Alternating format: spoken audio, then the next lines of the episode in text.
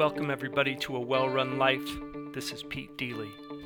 Come in, sit down, take a second. You get enough advice. This is about nothing and everything and all of it in between. Not to be indelicate, but it is a menstruation. And I walked right in on her. I'm pretty sure she was thinking, I need to get a bell around that guy's neck. Clearly, he was not raised right. The four chickens in my backyards are laying eggs now, and I am eyeballing them every few hours, waiting for the next one to drop. My $6.78 tomato plant went in about 4 o'clock. By 6:30, half my investment was in the belly of some neighborhood terrorist. By the morning, he'd finished the job.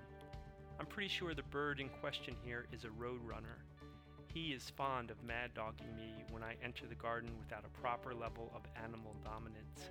Contrary to my chicken's opinions, I am a gentleman, and so I won't repeat the exchanges here.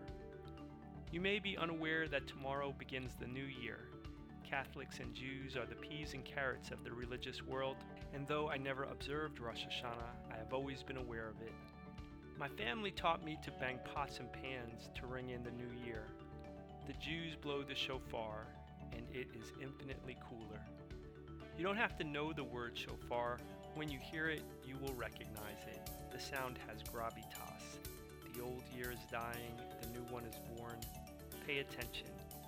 As it turns out, the chickens need no help from my staring for them to lay their eggs.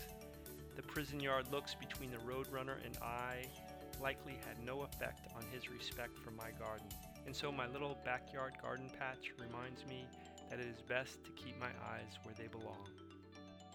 That's enough for now. It's not a sprint. Travel to a wellrunlife.com and tell us how you are. Before you go, please go to audible.com and check out my book, The Leadership Miracle. It's $3.95 in 35 minutes.